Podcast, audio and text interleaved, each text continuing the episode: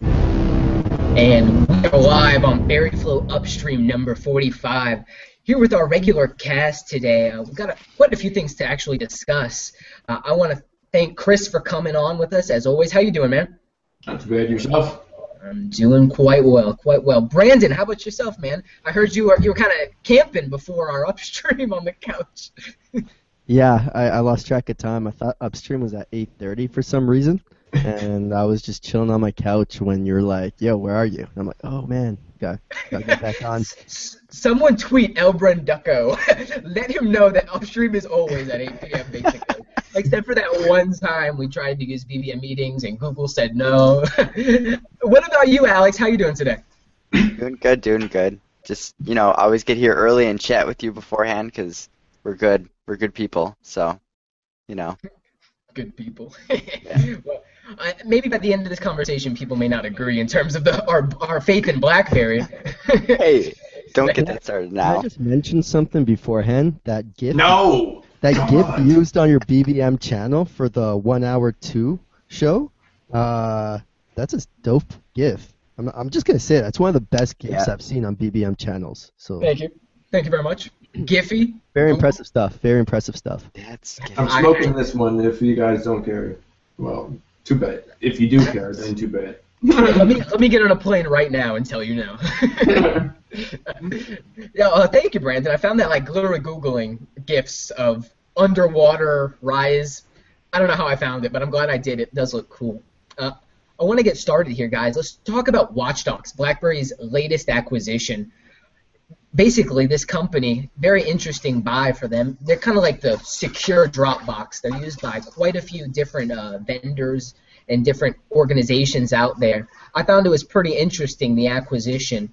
They tout 150 of the Fortune 1000, 6 of the top 12 equity firms, 5 out of 6 of the major Hollywood studios, and 3 of the top 5 civilian government agencies. What do you guys think of the acquisition? Do you think BlackBerry is actually going to be able to really utilize this purchase? What are some of your thoughts? I think anything that they buy that's security-focused is a win-win. They're really focusing in as a company, and they're taking everything seriously. Security is what they're best at. So any acquisitions, I think, if they have so much money built up, they need to start making acquisitions that, help bring in that software revenue so that they can hit their targets. And I think this is, a great, acquisition, just security-based and makes sense. I think it's a matter of not so much the functionality, but I think it's, it is a bit of the functionality. It's the fact that they have that user base already. BlackBerry can just turn around and flip that and use that in their services. So they don't have to actually create their own version of it and have to get buy-in on it. They already have people and user base using the software and this technology that they're buying off of them. So it's a smart move from that aspect. And it's security focused, so it just emphasizes their identity even more. I just like how it sort of kind of came out of nowhere. I mean, we had early reports in the morning, and then basically BlackBerry ended up confirming it later on in the day that they actually went ahead with the purchase. And one of the things that I'm kind of interested in is how it could actually be useful to me as well because, as we know, a lot of the stuff that they're acquiring now and putting out on the market is essentially for enterprise. But I see use cases here for me as well that I could actually go ahead and make use of. But at this point in time, we don't know exactly, is there going to be BlackBerry 10 apps for it, whatever the case may be. We don't know that as of yet, where everything just got announced pretty much last week. So it's going to be interesting to see what they actually do with WatchDox more than anything else. It's cool. Basically, the solution has quite a few tiers to it, right? It's talking secure mobility, secure external sharing, and as well, you have kind of a real-time availability for insider threats and things of that nature. It's definitely such a very kind of robust offering from them, right? This is outside of the scope of what they've been doing. We have the Movirtu, the SecuSmart acquisitions. All of those seem to be tailored, very tailored at a specific kind of use case. This is very broad, so as Blaze said, great point to bring up. There's a lot of potential to bring this to users in a lot of different ways. I think they have the encryption and control. They've got control permissions. They can track and audit files, so I can, you know, wipe a file from your device that I've sent you already. Really cool stuff. What do you guys think? Do you think this is, I mean, they're using it on 5 out of the 6 top Hollywood studios, and I think that's kind of important. It's such a, it's very, very focused, it seems, on that part of the market. Well, Sony's one.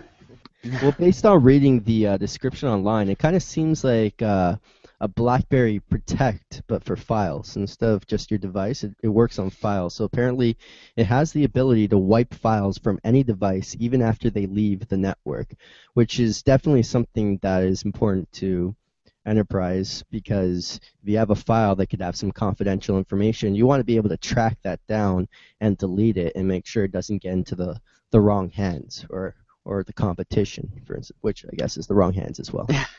Yeah, I mean, I wonder if it would be interesting too if, I know, for instance, they added in that screenshot functionality within the BVM. So if you take a screenshot of, I think, if any text that they send you, a timed text or a timed picture, I wonder if there's also screenshot functionality in this. So like, say that you view a document on your device, and if you screenshot, I wonder if it would be able to tell and then like notify, you know, the company that there's been a screenshot that could possibly, you know, share. I wouldn't be surprised, Alex. They have tracking and auditing, and I think as part of the auditing, they'd have to have something to, you know, to determine whether a file has really been taken outside of the network or not. It's definitely a cool acquisition. I want to talk on some of the industries that they're involved in, because the industries speak directly to what BlackBerry is going for: energy and utility, financial services, government, public sector, healthcare, life sciences, media, entertainment, technology, and manufacturing. That is BlackBerry's target demographic, you know? Yeah, that pretty much sums it up, like, all-encompassing right there. That's exactly what BlackBerry wants. And as we kind of talked about, Chris, it has an ability to really transcend to different areas, maybe to us as consumers, maybe BES users, in a very robust way. Definitely interesting to see how they'll integrate. I mean, there is basically a BlackBerry 10 native software portfolio for SecuSmart coming from that acquisition. So very interesting, I think, if they can bring that over and do something similar with WatchDox and give us kind of a full suite, even if it's just for the enterprise side of things. Definitely, I think, cool acquisition for them. Now, there's been some talk about the pricing that they paid for this. Is it $70 million, $100 million, $150 million? I believe I was speaking with one of my contacts, and they said that it's all of those numbers were correct, and it's hard to kind of justify that. I think that they made an investment, a small investment, between $70 and $100 million, so as to get the actual acquisition, and the rest of that money was offered on top to build out the R&D center and really focus and drive what they're doing over there in Israel. So yes, it was kind of like a bigger chunk, but they bought the company for less, and they're working to invest some of that money as well. So it's going to be cool to see kind of what security tenants they bring forward. I find all these acquisitions are really interesting in the sense that it seems like BlackBerry's almost kind of like they're going on a shopping spree, but they're not doing it in a traditional sense. They're not looking for those big flashy companies. They're kind of looking, you know, behind the first few items on the shelf. They're kind of looking behind to see, you know, which items are going to provide them the best bang for the value and for what they're able to afford, right? So it's really interesting, some of these acquisitions, like this WatchDox, SecuSmart. And what was the other one that they... Movirtu, yes. The cloud phone platform. Mm-hmm. Let me ask you guys something in regards to their acquisitions, though. And Brennan's absolutely right. How many of these companies that they've acquired or have invested in have you actually heard from before BlackBerry? Yeah, well, I mean, they are very specific, you know, security-based companies. And I actually get notified from PushPlane, which is PushBullet, whenever like Google acquires someone, because it's just kind of an interesting thing to hear about, and you know they're constantly acquiring people that you've never heard about either. Yeah. But I guess security even more so, like the chances of you hearing or having heard of them, unless you're really within that kind of ecosystem or like just, you know, really interested in that kind of stuff, then definitely. And I know that a lot of people, they were kind of complaining for a while BlackBerry is saving up so much money, and it's like, well, why don't you throw some of that money at advertising, or like, what the heck are you saving all this money up for?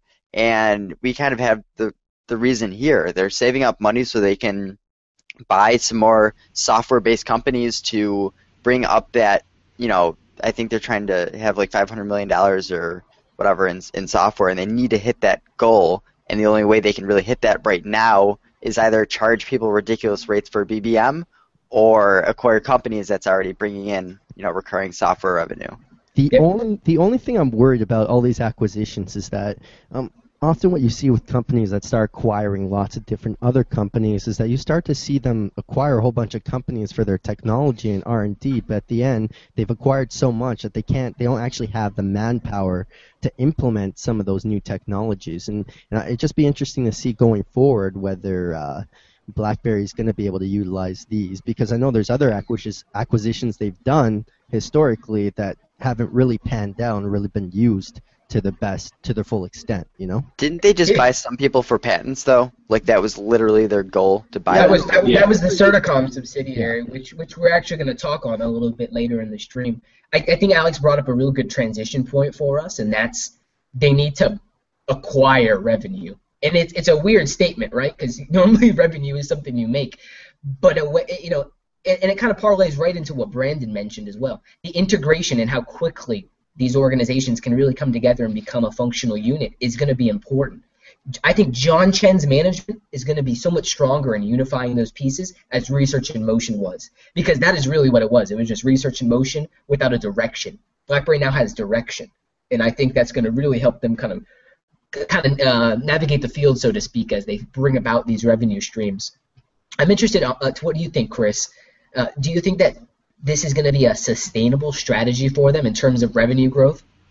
Well, I think it's definitely going to help towards their revenue growth as long as they put those acquisitions to work for them. I mean, you can't just go out and spend money on these companies and then, like Brandon said, never really utilize them. You have to make use of them, and you have to advertise that these acquisitions are part of your company. So, you know, if they go out and they promote WatchDox in any sort of, you know, good way, and let customers know that that service is something that, and is a part of their offering, then yeah, you know, there's money to be made there. But it can't be left to flounder. It needs to be utilized. You have to make use of it and let people know about it in order for them to actually be interested in it. And if you're not going to sell people on the idea of using it, then you're not going to, you know, essentially make any money off of it. But hopefully they'll start actually utilizing it. And like I said, we don't have any of these BlackBerry 10 apps or anything like that for WatchDox now. However, hopefully they'll start integrating it directly into the operating system, or however they plan on doing so. The other thing that we were, you know, essentially kind of joking about is that BlackBerry has a use for WatchDox within their own organization, because, you know, BlackBerry themselves have a lot of confidential information that they're passing out, and, you know, they rely on people and the, you know, that web of trust, so to speak, to not share the information. But BlackBerry could essentially share the information. You know, if BlackBerry sent something to James, and, you know, James wasn't supposed to share it with anyone, then, you know, they can actually track if James did share it with someone. You know, it's interesting, and I really want to see how BlackBerry is actually going to put it to use. So here's my conspiracy theory, and it goes directly off of what Chris just mentioned. I think that John Chen has acquired WatchDox so as to avoid leaks in the future, because he said no more leaks. So now he's going to be able to actually deliver on that. Yeah, it's not entirely without the realm of possibility. I mean, obviously, I don't believe that he acquired it just for that sole reason, but, you know, they have a specific use case for it within the organization. So it makes that's part of where such an acquisition makes sense. They can use it in their own organization. Yep, that's one of the cool things that I think is important with BlackBerry. Things like BBM meetings, like, that's something they can use within the organization. All the things they create with Bez, Movirtu, SecuSmart, Those are all things that they can literally use through their organization. And when you use something, you can really work to perfect it, right? Bez is the best solution out there in terms of MDM. It gives you so much. Yet again, because they are able to work on it themselves and really actually use it, they get to see where the problems are as they come. So are you implying that they don't use Link? Because Link's been pretty shoddy ever since it started. I mean, what's wrong with Link? That you use it. Oh. I honestly believe that there's like one sole person in Waterloo who is bound to work on Link, and he gets like the crappy office at the end of the hallway, and I feel real bad about that. Like, if that is the reality, I'm sorry for that one individual. I wish that it was better. I don't know. I mean, do you guys remember the BlackBerry desktop software? Like, I feel like we've come so far. Like, I'm so happy, honestly. Yeah. In reality, when you put the two next to each other and you compare them, I mean, BlackBerry Link is significantly better. However, it's just it brought its own problems, and what are you gonna do? I remember it was a few months ago. I don't know if I ever said it on air, but I was essentially cleaning out my computer, and I had been backing up my phone religiously for over a year. And at the end, I was like, why do I have 300 gigabytes of stuff that I don't even use? Where did it come from? And I found out, I shit you not, I had 300 gigabytes of BlackBerry backups on my computer, and I'm like, holy cow! How is this happening? And it's not even prompting me to delete some of these. I couldn't believe it. I was shocked. I gotta go clear it out right now while we're on stream. Realistically, I don't use Link all that often, but when I do, it works. So it just happens to be a little bit slower than what I would like it to be. I think that's the case with a lot of software. So can't really harp on Link too much. The only thing that I would like to see improved is more advanced stuff. You know, how BlackBerry desktop software allowed you to essentially back up very specific things and access, certain settings that weren't necessarily available. Like you could revive a dead BlackBerry Bold 9900 with just the BlackBerry desktop software, and then some cases that those advanced options aren't necessarily available on Link. I wish it would offer more of a broad scope, but hey, there's SecuSmart, which allows you to back up and totally avoid BlackBerry Link. So I really do wish the two applications were just one, because yeah, I mean, realistically there's a lot of cases where you should be working on a lot of BlackBerry stuff, but. There's a lot of people who are worried about having Link and Blend stuck together, because they're worried that some of that clunkiness from Link is gonna draw back some of the performance on Blend. But who knows? It technically, that theoretically, it would be a lot easier on the user if they just had one application to worry about and keep updated. Yeah. Yeah. I mean, at the same time, though, think about their game plan for Blend, and if they start as we expect, doing cross-platform, then you're going to start having development completely different, where you'd have BlackBerry Link on built in if you have a BlackBerry, but if you have an iPhone and you have BlackBerry Blend on your computer, you wouldn't want it to have Link built into it, because you have an iPhone. Why do you need BlackBerry Link, for instance? So Blend is really trying to be its own separate thing that's going to eventually be cross-platform. So I don't even know if you want to, muddy the waters with that. But I don't know. Yeah, we don't like muddy water. That's not very palatable at all. Yeah, no. If you put all that together, it'd be so clunky. I would love if all of this was just in the cloud. BlackBerry Protect is Link. That would be the money for me. And maybe we're gonna get there. Maybe the Nubay acquisition of that cloud storage solution years ago is actually going to show fruit, Hard to say, but for you developers out there, you do have a new OS to play with and actually test and run your applications for 10.3.2.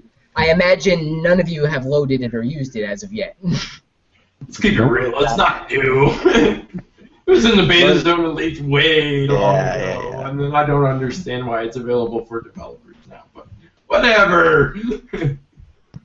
I don't even know, what does it bring? Like, what's new in it? Yeah, probably nothing really special. Oh, you know, I could tell you one thing that I know, or no, I think it maybe came in a more recent update. But there's the overflow menu that Jeremy used in his app. That overflow menu on custom. And it has more, right? It doesn't show them all just in one continuous. List. Yeah, you can do more. Yeah. I mean, it seems like very small things that I don't think they brought in any really big API access for various things. No new APIs. Yeah, it's just real. When the autoloader came out, they specifically said no new APIs are listed. So pretty much the only thing, I don't want to say the only thing because it's pretty much the only thing that I can remember at this point right now, because they actually still changed the lock screen. The other thing was like the lock screen, the window shade.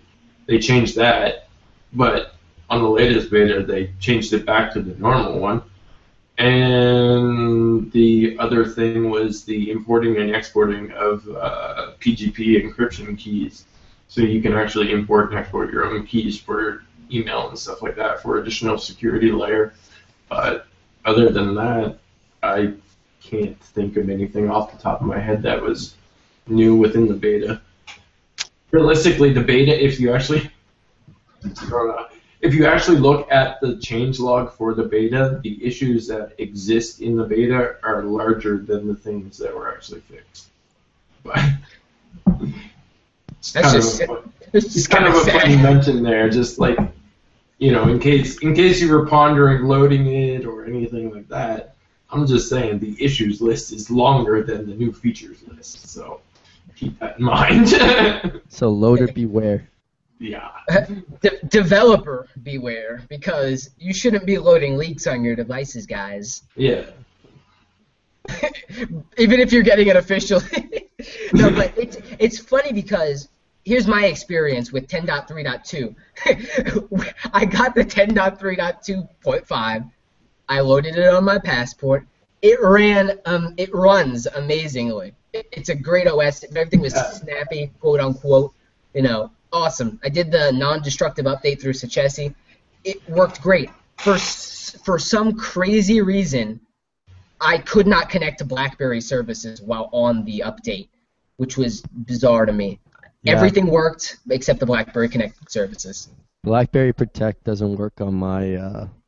3.2.5, so I don't know what's going on there. If that was it, I would be happy. But it's like BBM, you know, everything BlackBerry connected, BlackBerry World. I literally don't have the little BlackBerry logo next to my carrier anymore. So what I ended up doing was taking this, because you know, as the 10.3.2 is actually locked, so you can't downgrade from it. You can only move forward. Luckily, the autoloader was exempt from that block list, from that whitelist. And I was actually able to go back to the autoloader and get my BlackBerry services back, just to load the applications from 3.5 onto that OS, and now it's functional. It has the pin watermarks, but, I mean, I've got a functional phone again, and that's what's important for me. Seems like a lot of work, personally. Yeah. Good on you, James. Good on you. It took me like days, like honestly. A lot of effort just to get a functional phone. I had to buy like $1,000 computer just to get it to work. No, I'm just kidding. No, I seriously got this giant. I had to load my phone uphill 2 ways in the winter. I have this giant Microsoft bag for the computer that I just bought. Like, it is stupid big. I have no idea why they gave us such a big box, but. It's funny because I think when we talk about like beta autoloaders, they've always seem to be late. You know, they always come like beyond the point where they're necessary. Like we're all running the OS officially in some fashion, and then we go ahead and get this stuff. So it's kind of ironic, I think, that we get these autoloaders in such a way. It makes me wonder if developers load up the leaks before they actually load up the official like, developer version of the OS. I know a lot of them don't. They're just like, yeah, we'll download it whenever, but. You know, there has to be some out there who use the leaks as well. Yeah, like, me personally, I just use, like, regular device, like, regular OS, and then if there's a leak, I'll use the leak, just because there's some functionality that's missing in the developer betas, Yeah. So for testing out some other use cases, it's a bit easier if you don't have like a simulator on your computer. I don't know what they're doing with BlackBerry 10.3.2. I mean, obviously it's probably transitioning into the slider and such, but there's no new things really in there for the mass majority, so that makes me feel as though that it's kind of just like a cleanup OS, because all of the 10.3.1 builds, they run, except for those initial ones that were filtered out through the carriers and stuff like that, that had a lot of those issues that everybody should be mostly over by now.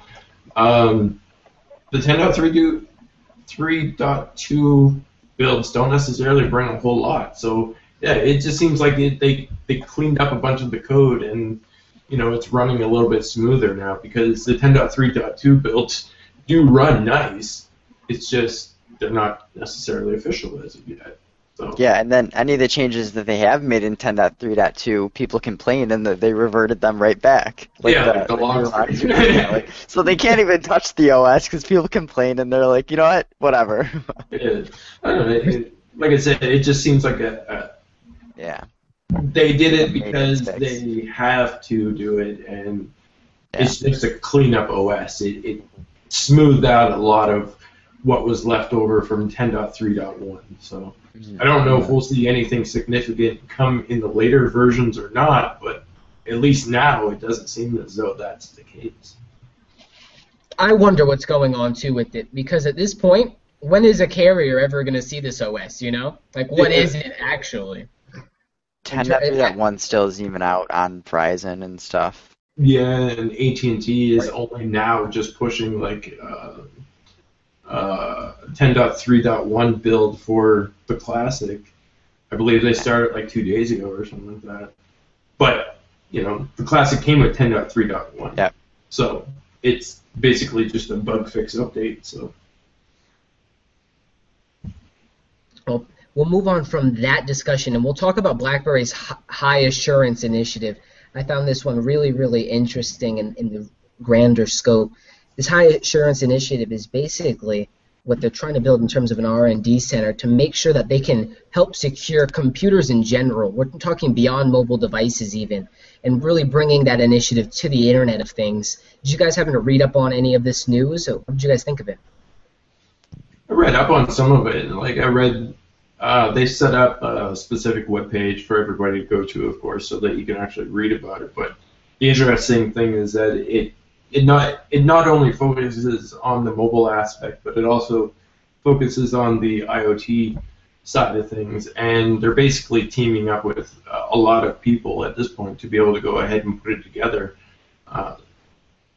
Certification for use in vehicle systems, mobile device management for the Department of Defense, all of that stuff, and education organizations.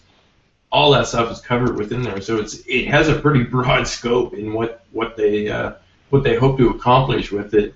And I think one of the biggest takeaways, at least for me, was that, you know, this is one of the things that they're doing in terms of their research and development, because as we know, over the past year, even though BlackBerry still remains, I think they're number 2 or 3 in terms of money spent on research and development in Canada, they've actually had a little bit of a decline over the past 2 years for research and development. So this is kind of like, you know, this is their way of putting money back into the research and development aspect of it all.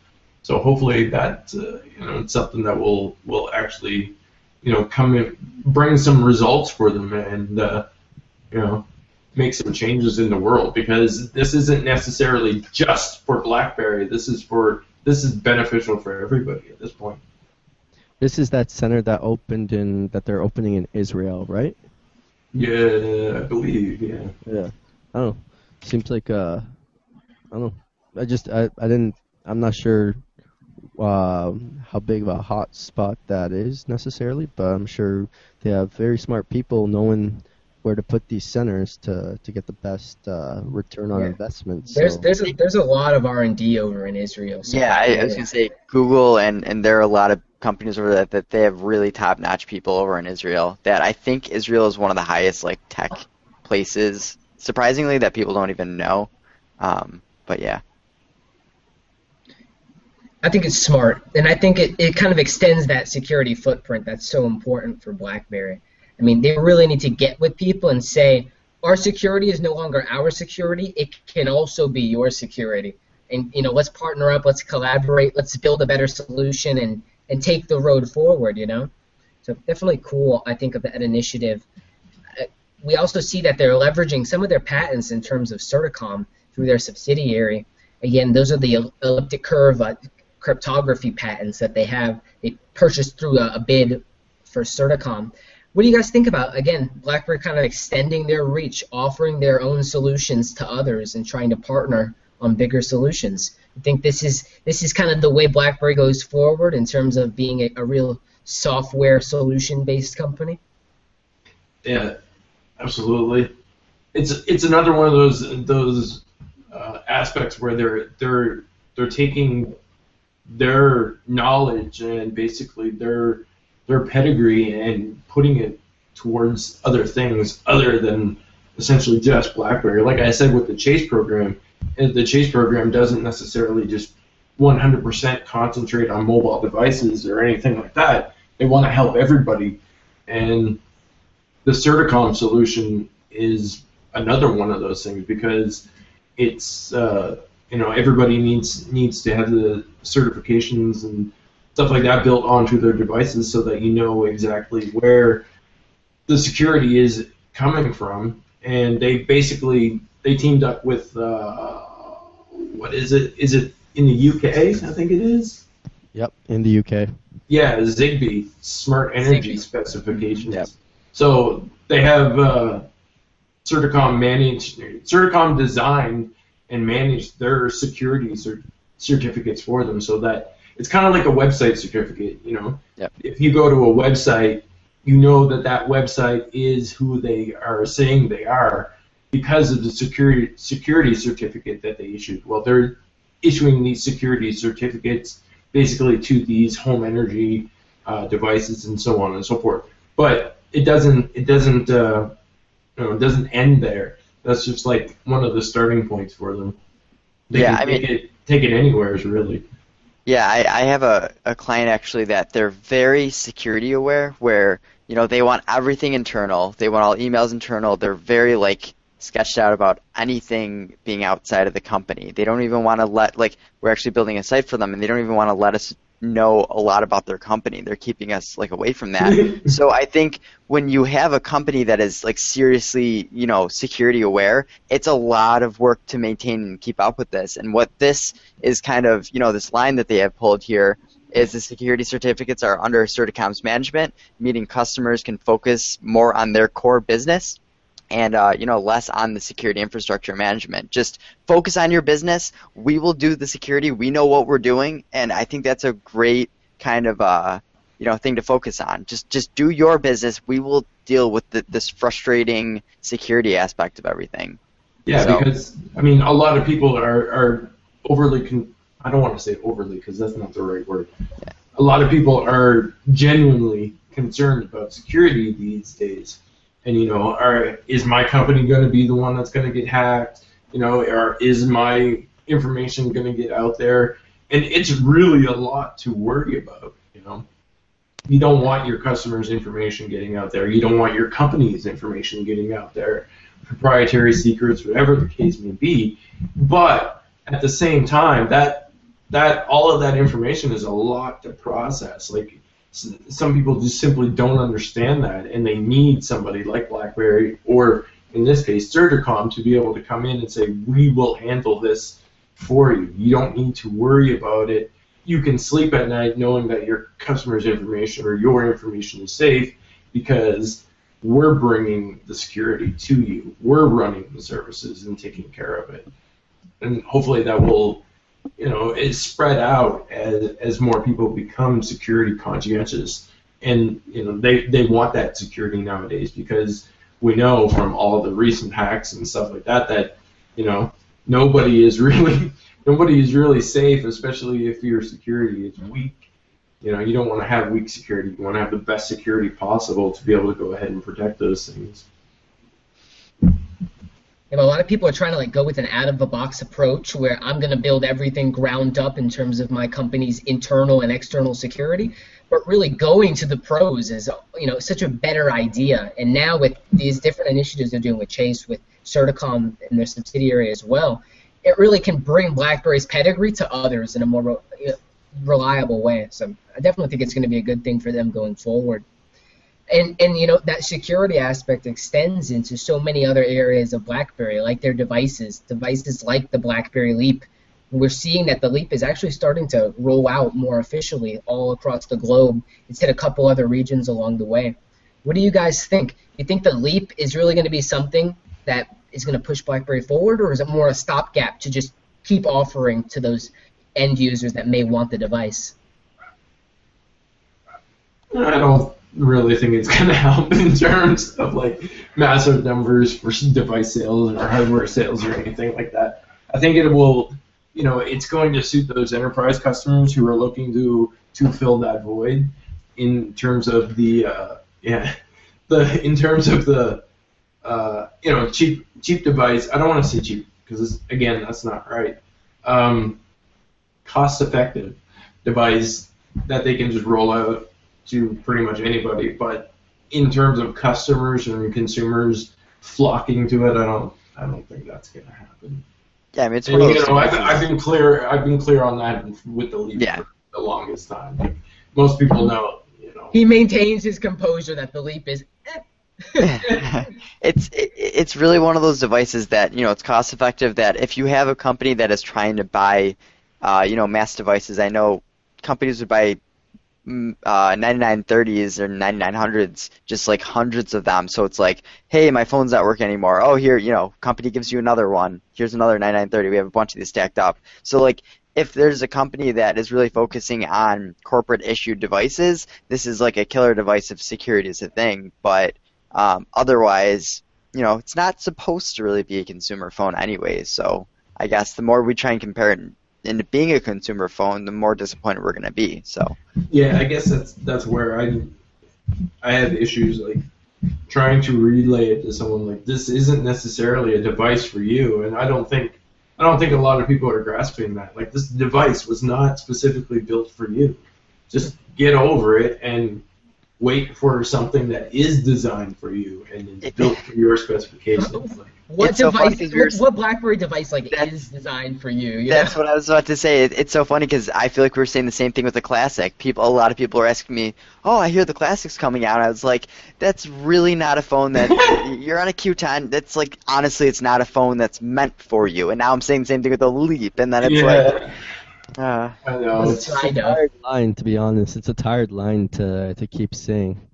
Yeah. But BlackBerries, I think, like, BlackBerries are not made for people. People are made for BlackBerries. And it's weird when it comes off the tongue. But if you think about it, it's like they are so targeted with these devices. Like, the slider is going to have such a poignant kind of aim when it hits the market, just like the Passport did.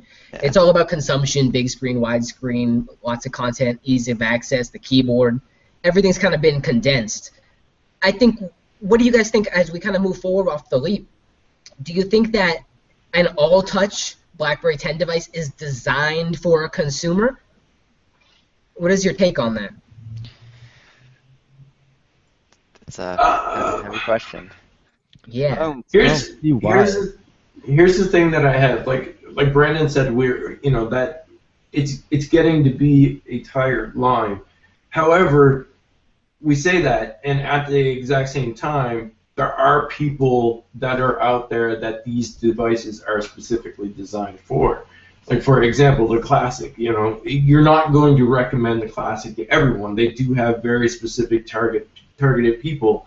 And there are people that I have recommended a BlackBerry Classic to. There are people that I would recommend a BlackBerry Leap to as well. And then there are people that I would entirely recommend waiting until the next full touch device comes out. So yeah, like Brandon said, it's a bit of a tired line to continuously say, you know, this isn't the device for you.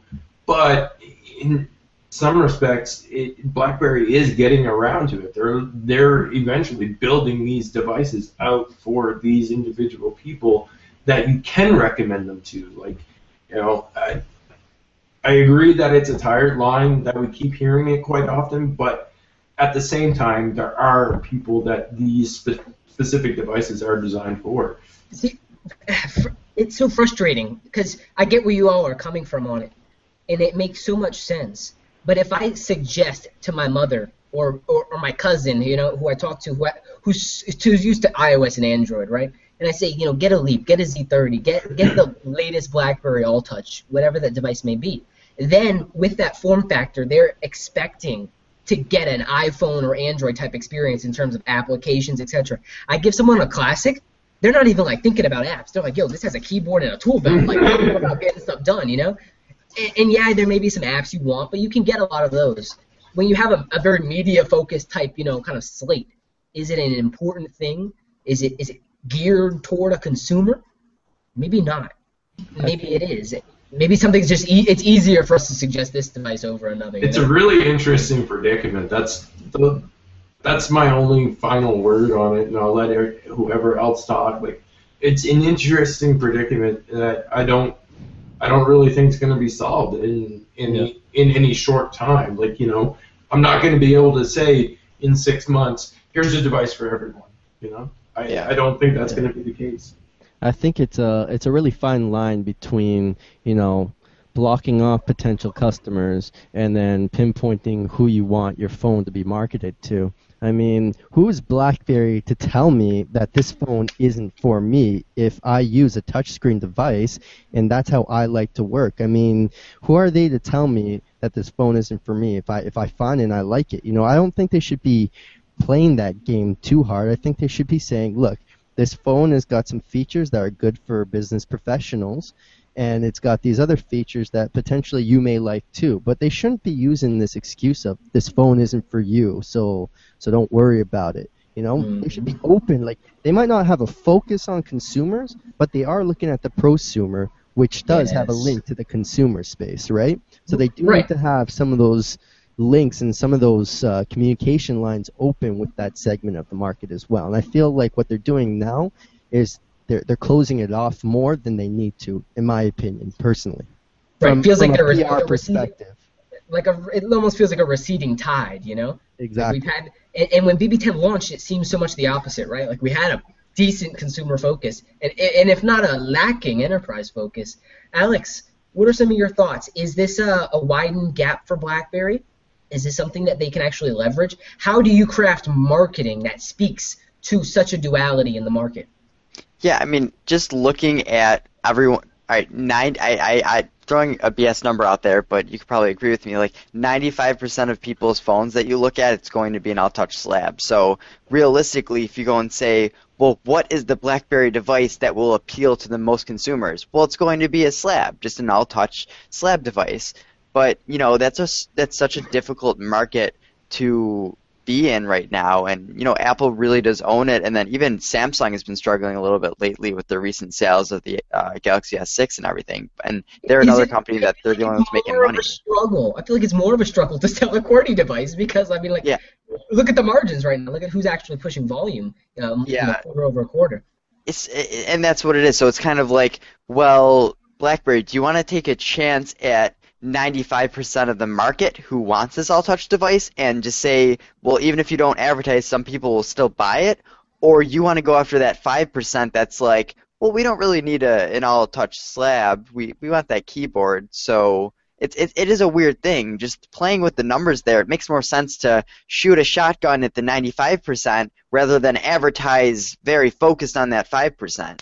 But if there's really no money to be made in that 95% because these other companies have the margins down, they have, you know, the brand awareness and everything, it's so tough. It's such a difficult decision. And I feel like it's probably like that just because there's so little discrepancy on what physically a device can do now in terms of of how it's made, and really this distinguishing factor is essentially the software on the inside and how it looks, right? Because all the top-notch phones nowadays, they can essentially, you know, do a lot of the same things, whereas at the beginning when smartphones were first coming out, every iteration would be so much, would be so vastly different that you would need to upgrade. Whereas now, you know, the difference between, for instance, an iPhone 6 and a 5S, not too much. I mean, you can still use a lot of the same apps on your 5S as your 6, and that difference between those different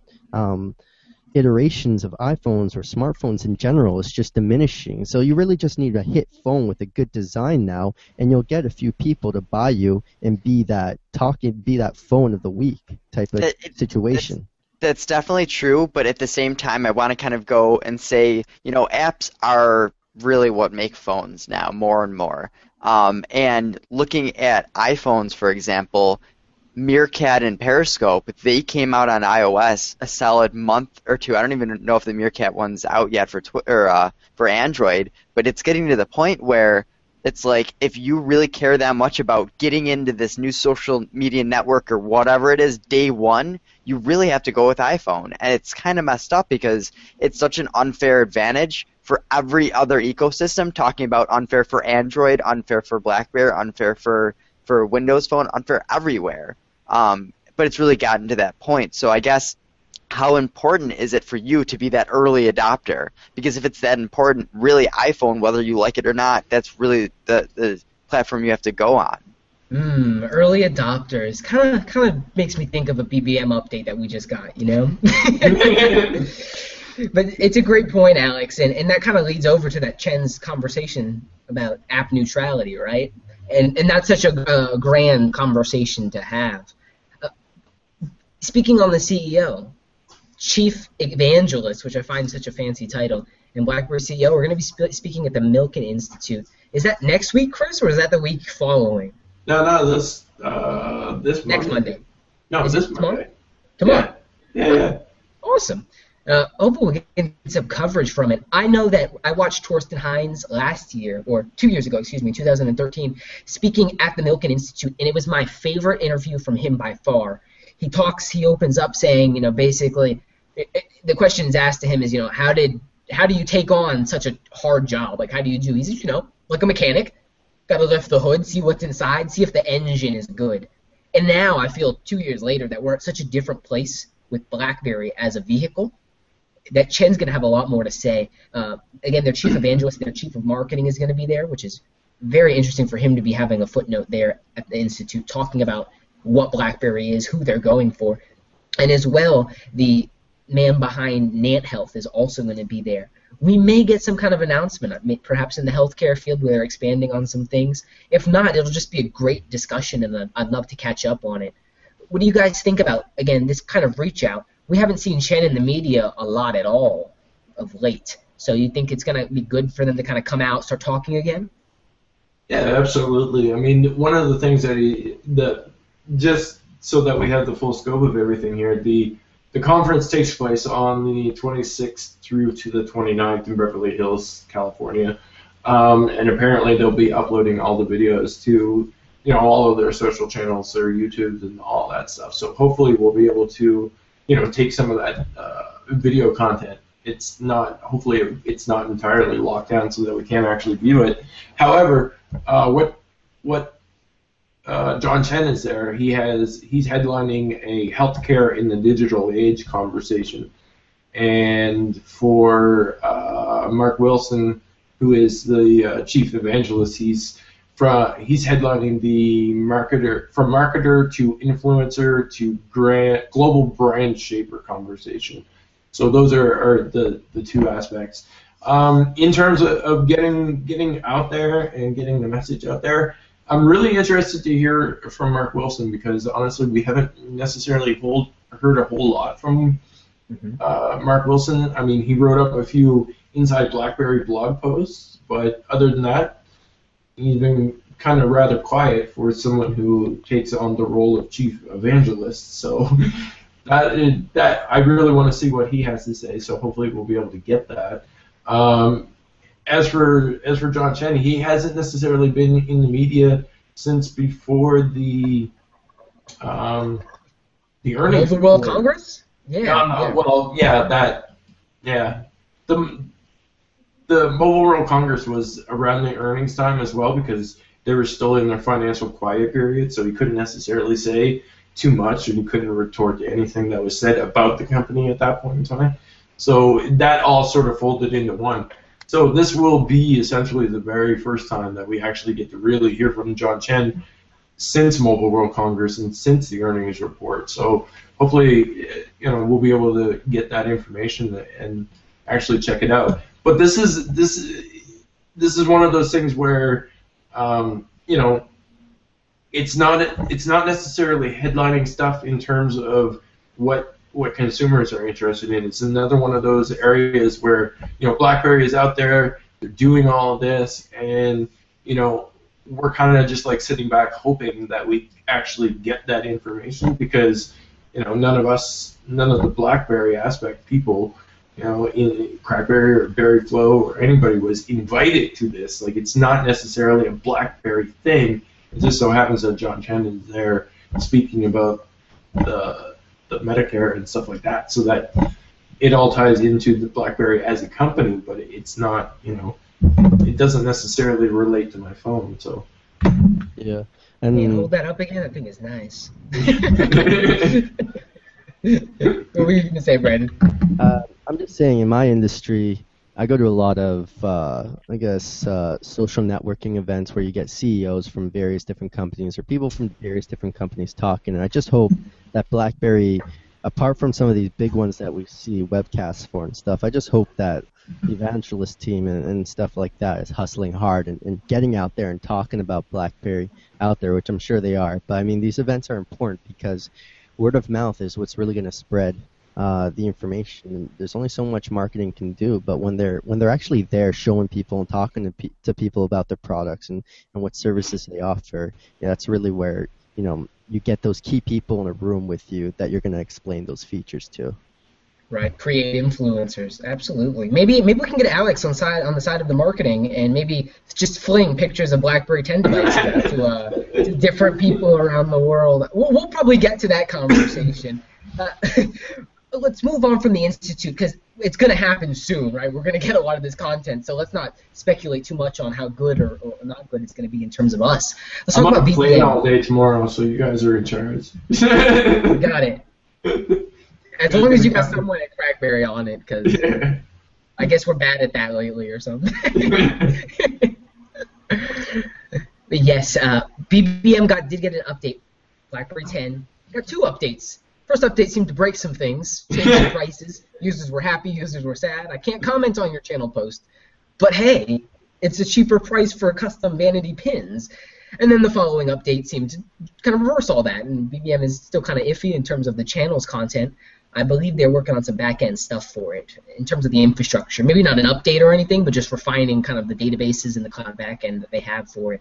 I know that BBM channel spam is a really big issue, and they're working on trying to get it under control, trying to create an engine that basically is going to catch the spam as it comes and automatically get it off your feed. Hopefully they can, I guess, work on that. It's going to require a real sense engine to really work on those things, but some things are definitely happening. They're tinkering on the back and working on a little thing. I want to talk about kind of an experience I had the other day. Yesterday I'm at a concert, right? And I'm in the middle of this concert. It's like having a great time. And then lo and behold, I get just this idea pops into my head. It's like, hey, I need to hit this person up so I can try to get Marco Pooter Mobile stickers into the BBM shop. So I'm at this concert, I'm with my classic, and I'm like, how am I going to do this? And literally, like, while the concert's going on, like, two hands, I'm like sending off emails, attaching zip files with different assets and sending them off in an email, all while I'm like, head bopping and going along, and I'm like, this is what a BlackBerry is, and I can fire all of this off so easily. I use the hub attachments, grab the file, shared into a new email. It was like a quintessential BlackBerry experience, right? You were the epitome of a BlackBerry user getting shit done at that point. Right, like I'm enjoying myself, like I'm vibing hard, I finished a drink, and I've got my BlackBerry, and I'm knocking like work out too. Like I'm collaborating between multiple people, I'm sending emails, I'm really just like getting it done. And I find it just amusing that, like, that is ultimately the core BlackBerry experience, right? Having to think as little as possible about what you need to get done and just going for it. Yeah, I was a little ignorant, Brandon. I'll admit that. He's like sending off emails all night for like 2 hours, and his date's like, "What are you doing? Get off your phone, you idiot!" I'm like getting Pooter Mobile stickers into BB. I was so excited about it. Hopefully we can see some follow-through on that, and you can get those stickers posted. The main reason I'm excited about the stickers is because there's actually an Afro sticker in the pack. So, oh, yeah. That's a good one. The immortalization of my fro and BBM is like my ego and fro are like over here with it. So it needs to happen. Post-haste, please. So we didn't actually talk.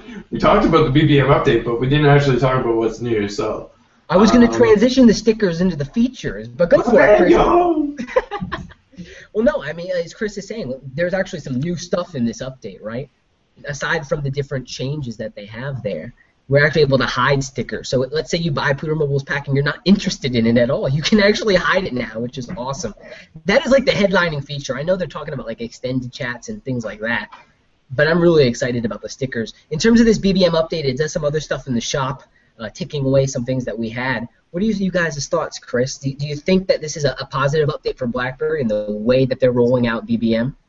I like the fact that they added the ability to hide stickers, because I really don't need to see stickers from like Christmas and Valentine's Day at this point in time. I'm glad I bought them, and I don't, you know, I'm glad they're there that I can use them, but I do like the ability to be able to go ahead and hide them.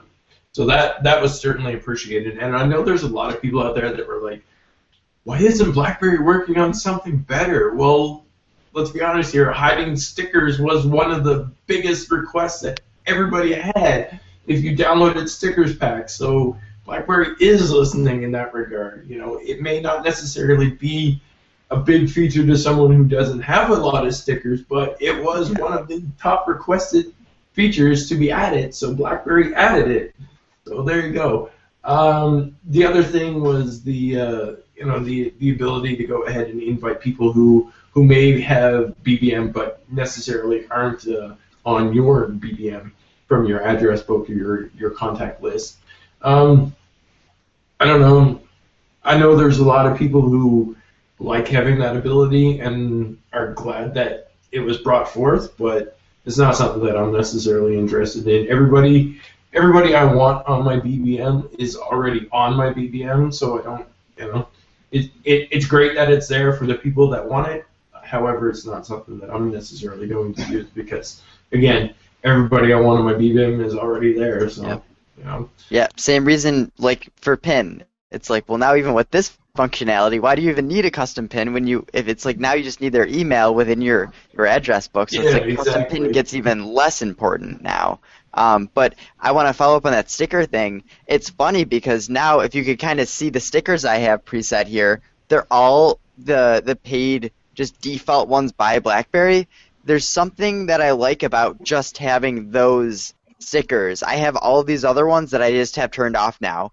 There's something about just the consistency of just the larger emoticons, and I like that consistency. So like if Pooter does, for instance, get in to the store, he's just making other smileys that are very similar to the native ones, but they give a new kind of style. And I think moving forward, I'm probably only going to purchase that once because there's way too many out there that they're just, you know, there's just something that makes it not as fun to use anymore when you have all these random weird ones. I'm going to send you a rock, okay? Yeah. No. You haven't lived until you've received a rock through BB.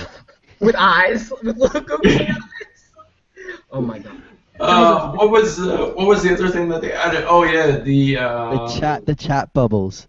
It's like, let me send you a sticker of chat bubbles in a chat. Oh yeah, that's probably the worst one. That was. They improved the voice chat experience. You now have the option to block receiving messages from a multi-person chat. So. The bundled time pictures and time messages and retracted messages with a BBM subscription. This one has kind of like sparked a lot of interest among everybody who downloaded it, basically because as I'm sure a lot of people will remember, when they first initially rolled out that feature, it was only supposed to be free and unlimited for pretty much 3 months. It's well past 3 months now, and now BlackBerry wants to go ahead and charge you for it. Personally, I don't use the feature, and where they let me know that it was going to be a premium feature, I'm not necessarily too upset at the fact that they want money for it now, because one, I don't intend on using it anyway, so they're not going to get any money from me, and two, they warned me well ahead of time, plus they gave the extended period of the availability for it to be free anyway, so, you know, I'm kind of like, whatever, it doesn't really matter. But there's a lot of people that are upset at the fact that BlackBerry wants to go ahead and charge. I think it's $1.99 for this, the message retraction and. Yeah. No, it's. I think it's $1. It's 99 cents. It's very reasonable to an extent. See, this he's talking Canadian prices. Inflation, you know. Everything costs more in Canada. This is marketing one-on-one, though, right? Supply and demand. I give it to you. You want it. I then charge you for it and create the demand.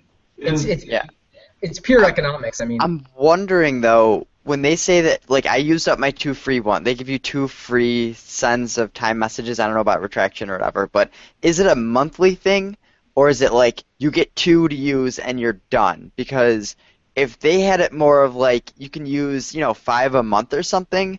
Once you start getting people to use it and actually kind of maybe start getting dependent on it, then they might go and buy it. But when you just have it like you only have 2, you use it twice, then you just kind of forget about it and you erase it and you're not going to buy it. You need people to be using it and then limit them, and then they feel like they need to buy it there. If you limit it too much, then people just won't even care and they're not going to buy it. So yeah, because they forgot about it at that point. Yeah, exactly. So I hope they refresh that like every month at least. 2 is a little, you know, low to get a month, but even if they give you, you know, 3, 4 a month just to do, but if it's a one-time, just you get 2 of them, then I don't understand that. I believe you get 3 a month. I believe is how it's set up right now for either or retraction or timed messages. It locked me out at 2. I sent 2. It locked me out. So maybe you accidentally sent 1 as a third, because I know I've sent some time messages just on accident. We'll check next month, Alex. I'm not wasting that on a test. And when does it update? When I updated the app, or at the start of the month? You know, there's a lot of, I think, some questions around it still.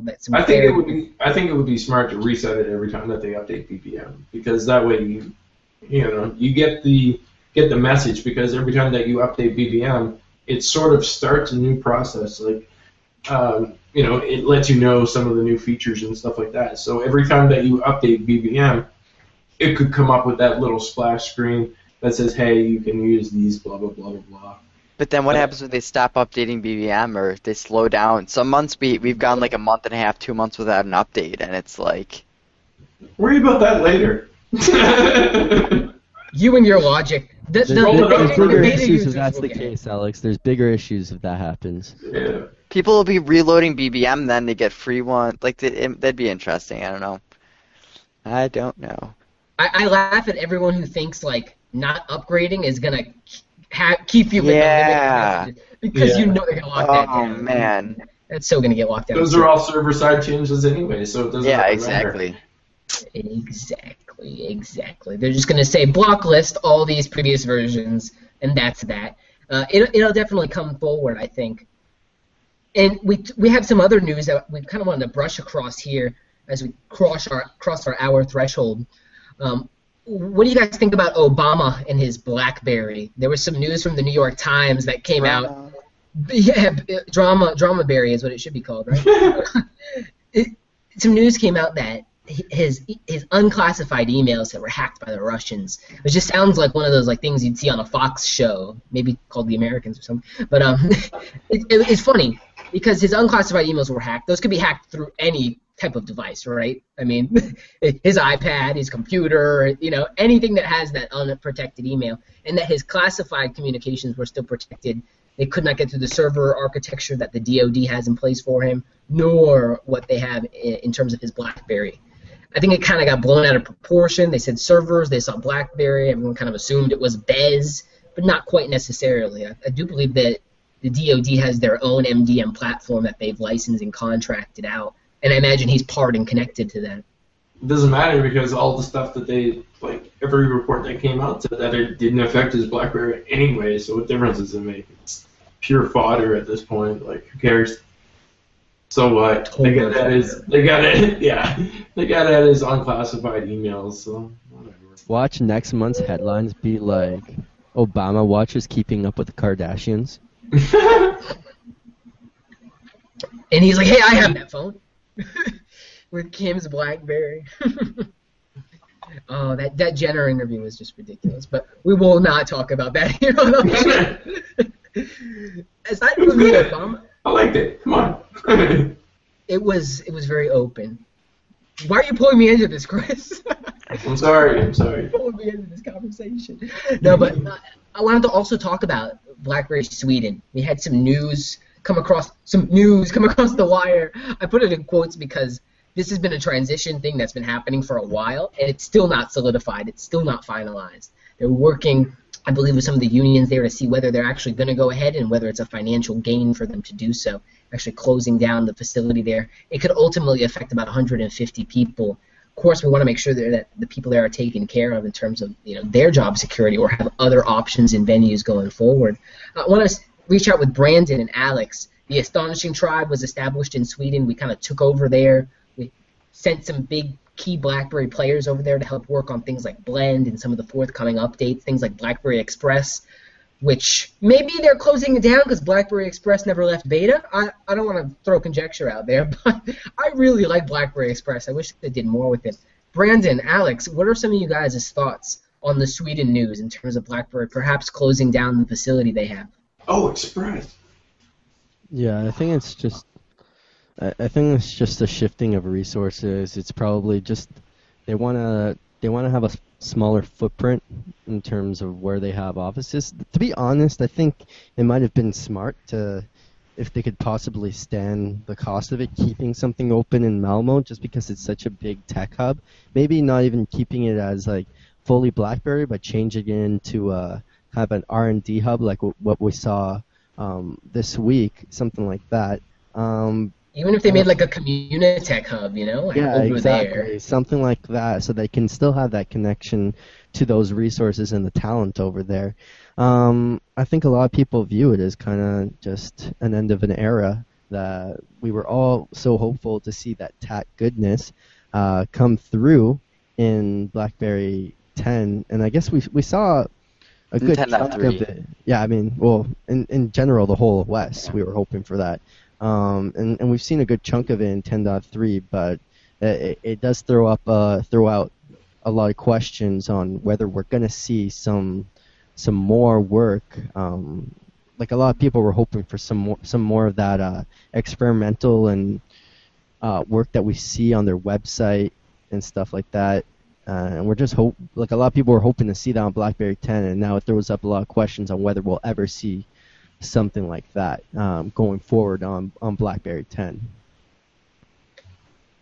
And you don't want to like experiment too much with business users and how they work, you know? I think there's a point where yes, innovation is good, but at the same point, like if that was on the classic, like these fogies picking up the classic are not going to be like, what is this? That's exactly what I was thinking when Brendan was talking about that. I'm like, thinking to myself, like, how much of tech could you actually put into BlackBerry 10 without it disturbing users? Because, James, you mentioned it earlier on the podcast, like, if BlackBerry makes changes, some people hate it, some people love it, and many cry against even the simplistic of changes, like the call screen, you know, the answer button on the call screen. People go nuts over that if BlackBerry changes it. You know, if they change the lock screen where from a window shade to the slide up, whatever, people go crazy nuts over that, and you know they blow things out of proportion. Imagine if you all of a sudden picked up you updated your device and you know it felt like a whole brand new operating system entirely, and you had all these swipey transitions and all this crazy stuff going on. People would go crazy. They'd be like, "What? the hell's going on here? I can't use this anymore. You know, there's always that period. So how much of TAT do you think that they could actually put in there? And the other part of the story is that when the initial news of TAT actually, of them closing down BlackBerry Sweden actually came out, the initial report said, okay, BlackBerry Sweden is closing down. However, that's not the case as of yet. That's like, yeah, that was an assumption by whoever wrote it. And it wasn't even necessarily the case, because BlackBerry came back and said, no, it's not closed down. There's technically no information there as of yet, because we're still holding discussions as to what to do with that portion of BlackBerry. You know, is it going to be closed down? Are these people going to be transitioned elsewhere? Whatever the case may be, right? And of course, the other part of it is everybody has seen all of the stuff that TAT has done. If you go on the website and stuff like that, all those concepts and the YouTube videos and all that stuff is all still there. And a lot of people like to say we never got to, you know, TAT was never unleashed on the BlackBerry 10. Like they never really did everything. But the key thing that I have, the problem that I have with bringing that up, is the fact that all of these ideas that TAT put out there were just that. They were ideas. They were concept ideas. They were never really, you know, they weren't necessarily meant for mass consumption. They were ideas of what could be done. They were visionary ideas of the future and stuff like that. Like, you know, it's R&D. It doesn't always come to fruition. Yeah, exactly. And not in the next 2 years, you know. Yeah, and things like we're looking at are so far out. You know, a lot of that stuff that you see looks great. It looks absolutely amazing. There's absolutely no denying that, right? However, transitioning that stuff into the real world doesn't necessarily always work.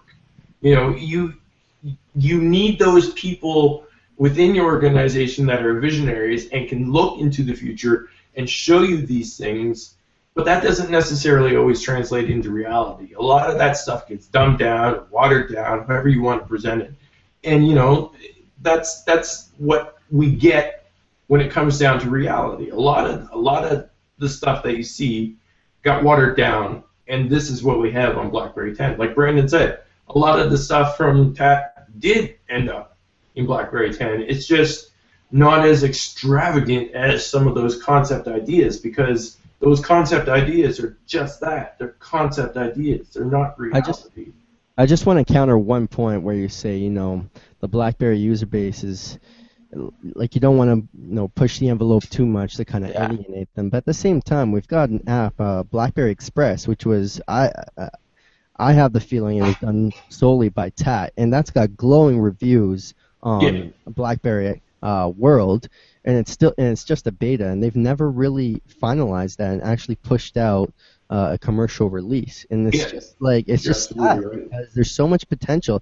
That's an app that's brand new and pushes the envelope in the right kind of way, and we're not seeing that come out in a released version. And I'm just thinking, like, that's what gets a lot of people upset about this, is that there's so much opportunity for them to push the envelope in the right direction and not alienate their user base, but it never actually came to fruition. A lot of, like, some of the more avant-garde type of stuff instead of what we see.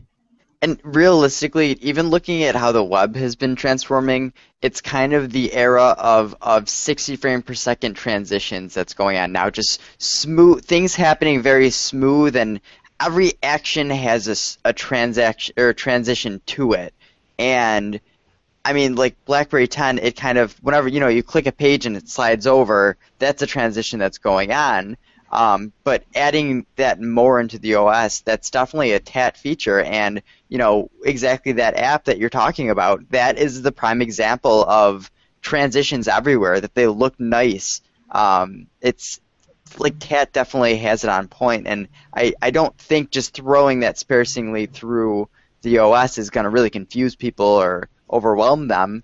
To an extent, I'm sure it would, but they should really do something with it. Yeah. You know, Alex, you know. You bring a great point, and I think Brandon kind of nailed. We've all placed nails, and I think we've all kind of cemented them into the ground. The Astonishing Tribe. There is a lot of value there, and that value is still there. It's Cascades, right? It's this beautiful native framework that we have, that developers have access to build and create rich ecosystems. It's like those videos are for developers to see and say, I can build that. You know I've got the whole back end, but you've given me the tools. What I like about the Cascades and what I like about what Kat brought to BlackBerry 10 is that the UI is simple and innovative. Nowadays, you're seeing the hamburger menus being used everywhere. BlackBerry had that crap in 2013. We're seeing the kebab buttons, which is the 3-dot overflow. We're seeing that come into UI trends. BlackBerry's already got that. We're coming and seeing devices like the iPhone 6 Plus where the double tap feature where you can pull down the whole OS so that it's more accessible. BlackBerry built their UI to be one-handed friendly, that everything is at the bottom, at a thumb's reach. It is a unique and innovative UI in the sense that it has a little bit of transition. It responds as you go, bringing up some of the kind of like lollipop-type features Alex is mentioning in terms of things are responsive, right? As I slide and scroll, the menu bar at the bottom hides. It's very innovative. We almost brought material design prior to, you know, it really coming out in its general sense. And I think that forward look gives them an edge up in terms of their user interface. That's also a part that I feel as though that a lot of people don't necessarily recognize as well, is because, you know, a lot of people will ask, well, where's the TAT influence in BlackBerry 10? Well, the TAT influence, I mean, the majority of it was based on the developer tools. Those tools were brought forth by TAT. They started the tools that eventually ended up being the developer kit. So, you know, you can't necessarily say that there's not a whole lot of TAT influence in there, because TAT gave you the tools to be able to go ahead and create the influence yourself. Yep. You can create everything. Like you said, you know, those videos are for the developers who have the ambition and can say, I can build that. Yep. You know, that is where the majority of TAT's influence actually came from. It's not... Didn't that actually happen? That one app where you go like that and you tilt the phone up, they had on the table, the glass table, and you went like that. Then, of course, BlackBerry never released that. That was a proof of concept. But what happened? Tilt came out, and then that whole whatever thing with tilt. But that was a perfect example. The developers like, that's an awesome tool that you supplied me with. I'm going to go make that app that you recommended. So that's so true, and we've seen it. And that's the thing. A lot of people don't recognize that. Like, they don't know because they're not developers. They don't look at the developer side of things. And I remember the very early days, like it was, I can't remember exactly when, but it was pretty much like right after the announcement that BlackBerry had purchased TAT. We were at one of the events, and we were looking at the very early developer tools, and they were showing us live demos of what can be done, like on the devices and such. And it was absolutely amazing. And that's the thing. Developers can go ahead and recreate those things if they have the drive to do so. I mean, I'm not saying that the BlackBerry tools are essentially 100% perfect or that everybody can go ahead and do that. I'm just saying if you know your way around those things, you can recreate them. And that is essentially one of the biggest components that TAT delivered on. They delivered those tools and created the ability for people to go ahead and recreate those things. So you can't – nobody can say that TAT didn't do anything for the organization or that – you know, the acquisition was a waste or anything like that. It, you know, that's simply not the case. If you say that, then you're not fully informed. TAT was such a vital part of BB10 actually making it as far as it did in terms of the developer ecosystem. We have a lot of games that were ported over, and again, it comes back to, as Chris mentioned, the tools. The tools were available to people to be able to bring those types of experiences over. You guys remember applications like Feather Duster, right? It was like a real-time Twitter visualization. Awesome potential with the Cascades tools. Again, it's really the developers that failed BB10. And I hate saying that because we have two developers here that have done quite a bit on the platform. But in terms of really developers coming over in mass and building some of those rich native experiences, Imagine a Netflix, true Netflix native application, and how much better it would be on BlackBerry 10 as opposed to... Would they block it? But Netflix literally go out of their way and block the APIs and things. Well, I don't even know if they have a totally public API and things. I'm just saying, like, if Netflix themselves went over and used Cascades to build their own app, like, how much better it would be? I think it would be better, yeah. It's not a reflection of the developers that we have that are actually out there doing things. It's a reflection of the developer potential that never actually did anything with it. Like James said, if Netflix had adopted Cascades and decided to go ahead and build their own BlackBerry 10 app, it could have been an amazing app. It could have looked better than anything that they produced on Android or iOS, and essentially would have worked better because of the way that the BlackBerry 10 platform works. There's some developers like Cubo pushes the envelope a bit in terms of the UI in his apps using Cascade. There's also Refocus Labs. What's the other Refocus Labs? They used to be together. And then Emberify or whatever. Emberify. They push the envelope in terms of design as well. There's this really cool developer. This is really cool developer that does web design cheat sheets. You know. Like, I'm literally using Cascades to do the Cascades. I just modified the color scheme a lot, and then because the color changes are very cool. It's segmenting it, but I'm really using Cascades as bare bones as Cascades gets for the most part. I know it's a Cubo framework that builds a lot in for you, you know. Yeah, Cubo, for instance, though, he had a lot of trouble where they wouldn't make it BlackBerry. I don't even remember what it's called anymore. BlackBerry Certified or whatever. Built for BlackBerry. Built for BlackBerry. Jeez, it's been so long. Built for BlackBerry Certified. Yeah, they wouldn't even let him in there because his his UIs, they were too different for the Cascades paradigm. But you brought up the Netflix thing though. I want to bring this up. It's so true because if any of you have FastTube, I'm in love with the way that it functions. You could play a video. And so long as you swipe backwards, the video continues playing in the background. You pull from the top, and you can click the now playing and go directly back to that video. But if you click the back button, then it actually stops the video and cancels out. So essentially, you can still navigate the app 100% with the video playing in the background and be able to access it at any point in time, pulling down from the top. The Android version of Netflix, if you tap anything to go back, it just stops the video and you lose it. Yeah. So like, just the potential of...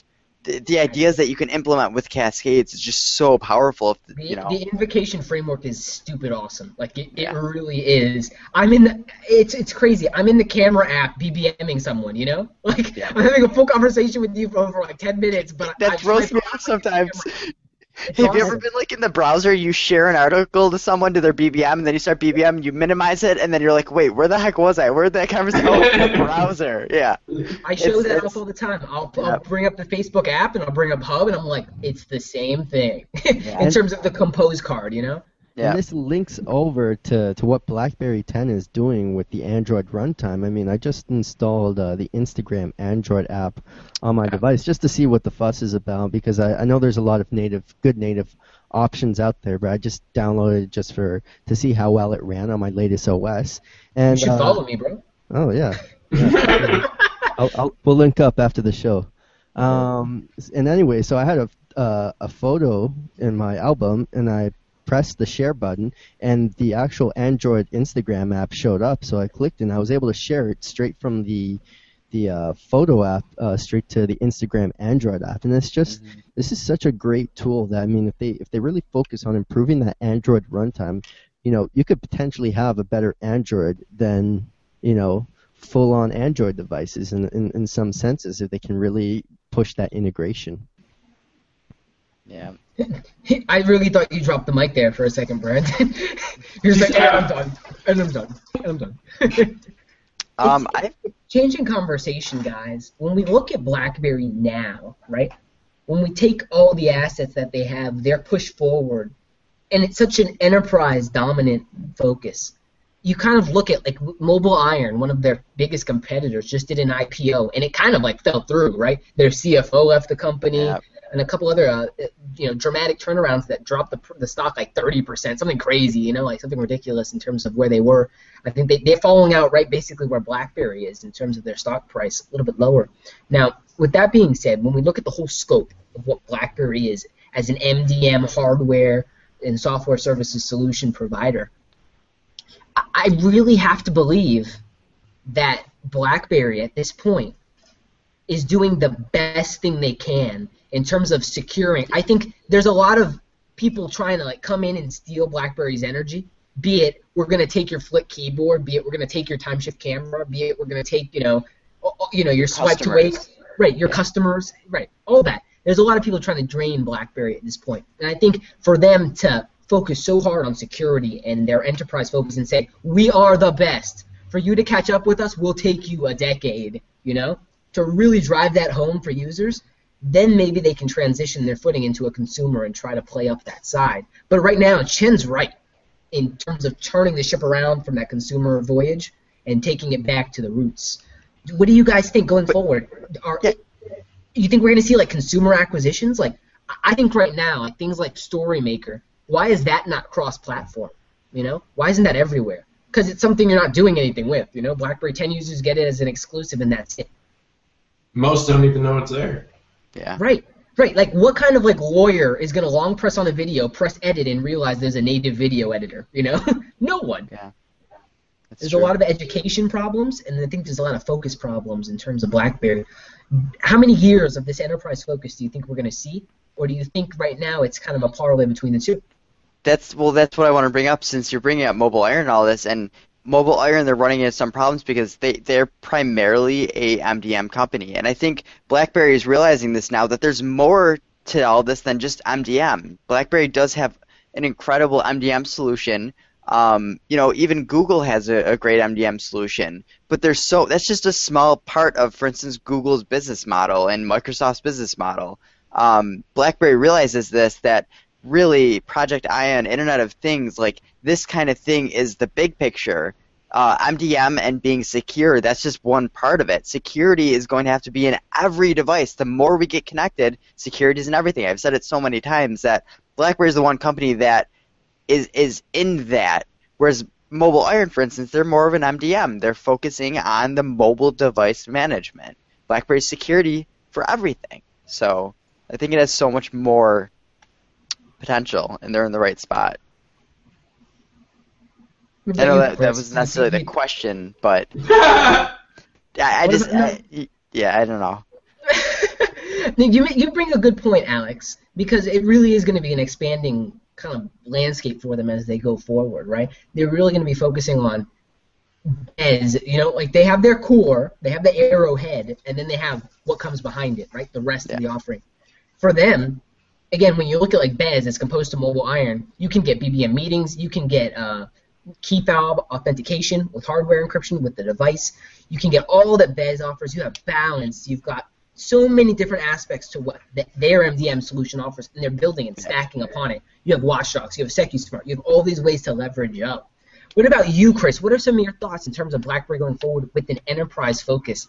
Is that where they're going to find the most value? Or should they at some point transition and look back at the consumer and leverage all the powerful capabilities of their software to a consumer end? Basically right now I think that they should concentrate on the enterprise solutions and everything that comes with that. I mean, they basically set that scheduling forward. John Chen has made it no secret that he's going for that security and enterprise solution, and he's going to cover all of those bases. I think the other day I had a big, massive rant about how somebody posted that BlackBerry wasn't listening to their customers and stuff like that. And I had a big, long spiel, and that pretty much summed it up from my perspective. But, I think for BlackBerry right now, they really need to go ahead and focus on that stuff, the enterprise and the security and Internet of Things.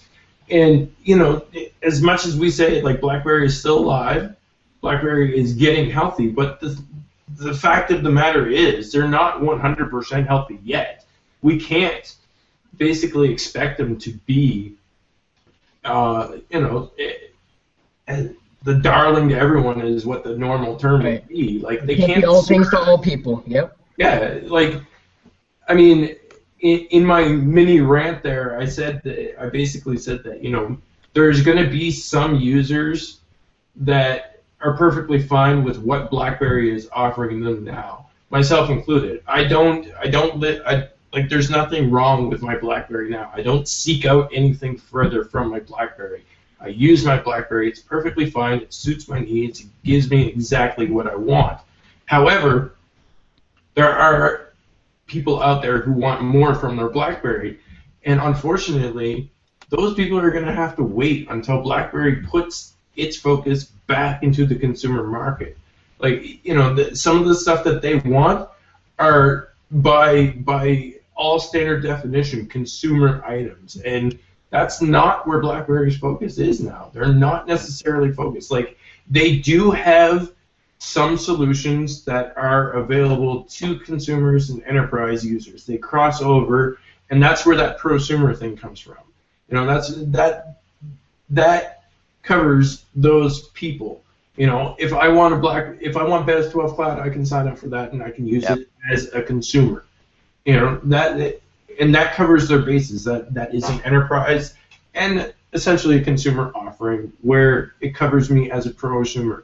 However, like I said, a lot of their focus is on enterprise and security, and you're going to have to wait if you want a whole ton of consumer stuff pushed your way. It's not BlackBerry's focus now. They're going to go into security. They're going to go ahead and hopefully bring themselves up, make themselves even more healthier than what they are now, and then at that point in time, they can revert back to looking at the consumer audience, because who knows at that point in time, you know, in 2 or 3 years, whatever the case may be, however long it takes them to get 100% healthy again, the landscape could change. You know, people could turn against Apple, people could turn against Samsung, whatever, you know, and they may start looking towards those BlackBerry solutions and those BlackBerry offerings. But again, for now, it's we've used the term before that BlackBerry is essentially in a transition period, and I still think that wording is applicable right now. BlackBerry is still in a transition period. Except for now, you know, they're not transitioning people in and out of the company. They're transitioning their customer base from basically what was essentially consumers. They were focused on consumers, and now they're transitioning back into those enterprise roots again. And like I said, if you want a consumer focus, you're just simply going to have to wait. And it's a good thing, because, you know, BlackBerry survives that way. BlackBerry gets to live on for another day, and be healthy, right? Yeah, I mean, how do I best say it? I mean, do you want half-assed solutions from BlackBerry for consumer offerings, or do you want the full Monty? Like, you know, I would rather have them basically have the funding and the resources and all that to be able to go ahead and offer me their best. And as a consumer, I'm not going to get their best now. I'm going to go ahead and get a somewhat half-focused solution right now. So much true. So much true. Because you want BlackBerry Link or BlackBerry Blend? Yeah, like, you know, and like I said, that focus is moving towards enterprise, and that's absolutely perfectly fine. There are going to be some people who are essentially going to leave the platform because it's no longer fitting for them. BlackBerry knows that. They realize that, and you know, that's part of the transition back to the enterprise focus. It's going to happen. We know it. Everybody else knows it. Some people are basically going to go elsewhere, but BlackBerry lives on for another day, and then, as John Chen said previously, you know, maybe those customers will be win-back customers at some point in time. Maybe he can win those back by, you know, returning back to the consumer market at a later time and giving those consumers the full effort at that point. I think we live in a world where that line between, you know, work and your personal life is constantly getting more and more blurred. And I think they're, in the future, at some point, maybe 4 or 5 years down the road, there might be that opportunity to easily, you know, get BlackBerry devices in that consumer space, in a sense where, you know, a lot of people use their work devices more often at home and for telecommuting and stuff like that, and there could be that opportunity further down the road where they can feasibly come back full force and kind of bring their business offerings and make that kind of a plus on top of their consumer offering. But for the time being, I think the strict focus is going to be the enterprise space, and that's not to say that they should just block out, like I spoke to earlier. I don't think they should be blocking anybody out and should be saying this phone isn't for you.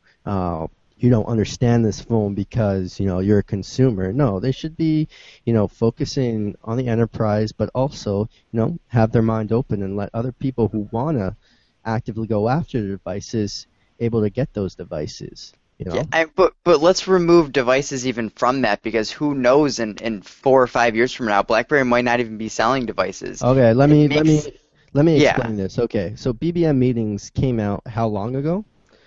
A few weeks ago, when you guys wanted to do the BBM meetings cast, I was looking up BBM meetings, and I was looking for information on it on the desktop client to see how it functioned. I could not find any documentation on how it functioned, the desktop client, and like, so even just in that the space, computer, man, you're the computer, whatever. Even in that space, they couldn't provide you were searching under the wrong name, Brandon. No, if you searched Zoom meetings, you would have found everything you need to know. And that's the thing. It's like, okay, they want to focus on software, not just devices. But I mean, like, just, you know, get that information out there so people can understand how to use the software. You know, my mom was complaining to me the other day. She got an update on her BlackBerry in terms of software. She doesn't know half the stuff her BlackBerry does, because whenever they come up with an update, they don't actually have a resource that people can go to and see, oh, these are all the new features, and this is actually how you use them and how they function. You know, sure, they want to focus away from devices by all means, but you actually have to put in some legwork so that people understand what you're doing. You can't just put it out there. Be that as it may, be it good. It's an amazing product, but if you can't vocalize and communicate how that product works, you're not going to get the few people that you have left or the few people you want to attract to actually buy your product. Yeah, I mean, BBM meetings, there's definitely a lot of work they need to do for just advertising it. Like, that's so right and so true. I guess when I mentioned software before, in my eyes, I think of BlackBerry, and what is their biggest software asset right now? It's BBM and Blend. They kind of go hand in hand. Blend is currently not yet on cross-platform, so once it does become cross-platform, hopefully they go and they create the proper documentation, explain that. Like, I completely agree. They do need to do that very badly, because meetings, in a way, has kind of flopped because they're just not advertising it that much. And it is a great tool on desktop and on mobile, and it's very competitively priced as well. But what I was just saying about software in general, like, their focus is going to be on software, and software, we've already seen, BBM and Blend can be a very consumer application. It is a mix between enterprise and consumer. When you're talking about just devices, right now, if they're focusing devices on enterprise, that's completely fine. I'm just saying maybe in 5 years they won't even have devices, and software is a lot easier to mix between the two than devices. Devices is a lot of work to build this phone and then send them out and hope they sell enough. Software, you have an unlimited amount of it. It's a thing. It's an intellectual property. It's not a physical thing. It's like Alex is speaking on everything that makes it what it is. And Brandon is talking about helping people understand what it is. Yeah. The arguments are so brilliant because they really build upon a problem that I think BlackBerry only sees half of. I think BlackBerry is focused on Alex's half, figuring out the back end, how's it going to work, how are we actually going to have it exist in this marketplace.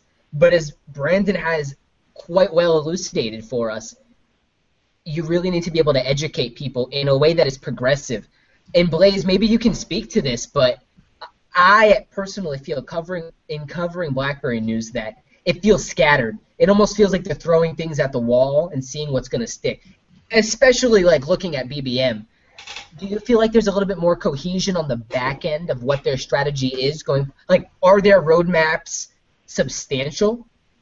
Or are they kind of, we're still, do you think BlackBerry's confused, I guess, is the question, on where they're going? Or do you think they have that lined out and ready to go?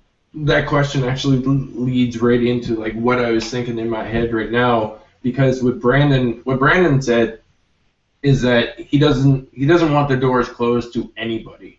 However, at the same time, that creates a little bit of a problem to onlookers, I believe, because basically at that point in time, you have people who will look at that situation and rather than basically placing a focus on, okay, BlackBerry is an enterprise company, BlackBerry is a consumer company, they just look at it and they're like, okay, this is a company that has a brand identity problem at this point because, you know, they don't know who their audience is, they don't know who they're serving. Now, I'm not saying that that is the case. I'm saying that that is how I believe onlookers would basically take it. They would look at it like, I don't know who this company is serving. Like, that's honestly why I'm glad there's not a lot of BlackBerry marketing right now, because I feel like it would create a false impression of where they want to be in the future. You know? Get silently score the enterprise, silently, you know, desecrate your competition, right? Take the security, build upon it, and nail down that bed. And then you can start marketing once you have that secure, right? Yeah, I mean, that would make the most sense. And I'm with you in terms of the marketing right now because it doesn't necessarily seem as though that they have a direct plan, I guess you could say. I don't want to say that, you know, they don't know what they're doing or that they're just throwing noodles at the wall and hoping what sticks, because I do believe there is a plan there. And John Chen clearly has ideas and things laid out that he wants to go ahead and make sure are fully taken care of. But at the same time, there are still those instances where, you know, you don't necessarily know which is the consumer offering, which is the enterprise offering, and so on. It's just one of those things that hopefully, like you said, quietly capture the enterprise. If they can quietly capture the enterprise while still appeasing to other people, then that seems like the best way to go about it. It helps them get the numbers up and they can present it to people that way. Absolutely. Totally agree. I think we've kind of let this one be to rest. This upstream kind of went all over the place. I want to call one thing. If anyone is watching right now, one thing that I love about Android is you could like double tap, depending on what you have, you could double tap the screen to turn it off. What I love obviously about BlackBerry 10 is you just swipe up the screen to wake it up, but there's no way to turn the screen off without clicking that button on the top. You're wrong. Look. What? Look. Please tell me. You swipe up, and then I swipe it back to sleep. So you can swipe it up and bring it back. But when you're already woken up. When you're already woken up, though, that's the thing that I don't like. If I could double tap, if you could just do a pull down from the top down or like something. You know what I usually do, Alex? Like if I want to turn it off without like pressing the lock button, I usually just, it's this pretty cool technique. I place it on a desk. And I just leave it for a few seconds and it's off. Yeah, my OC doesn't let me do it. I was like, I can't stand seeing out of the corner of my eye the screen on, wasting battery. No. Alex, they built these things called advanced interactions. I know you can turn it upside down. I have them all on. I just don't want to put my screen down because then I'll scratch my screen. What else is the button for? I mean, besides get rid of it. He wants to just see that though. I just want to show you guys the wallpaper because it's totally badass and it looks awesome on the red passport. Is that of course it is. What's the director's name? Quentin Tarantino. Tarantino, yes. But it's just so perfect. Like it's got the red in the background and it's got them in white and it just. Black and red go together really nicely on a device. Agreed. Yeah. Well, we appreciate everyone joining in on our rambles tonight as we try to close out. Oh, and we welcome Brandon here. I guess he's come back. Show and tell time, guys, for all our wallpapers. This is from this is Saturn. God. It was a picture taken in the 70s, and look how sexy it looks on a black passport. There we go. Move it a little bit to your left, Brandon, because like it was kind of cut off. The screen's off now. Beautiful. Yeah. That does look decent.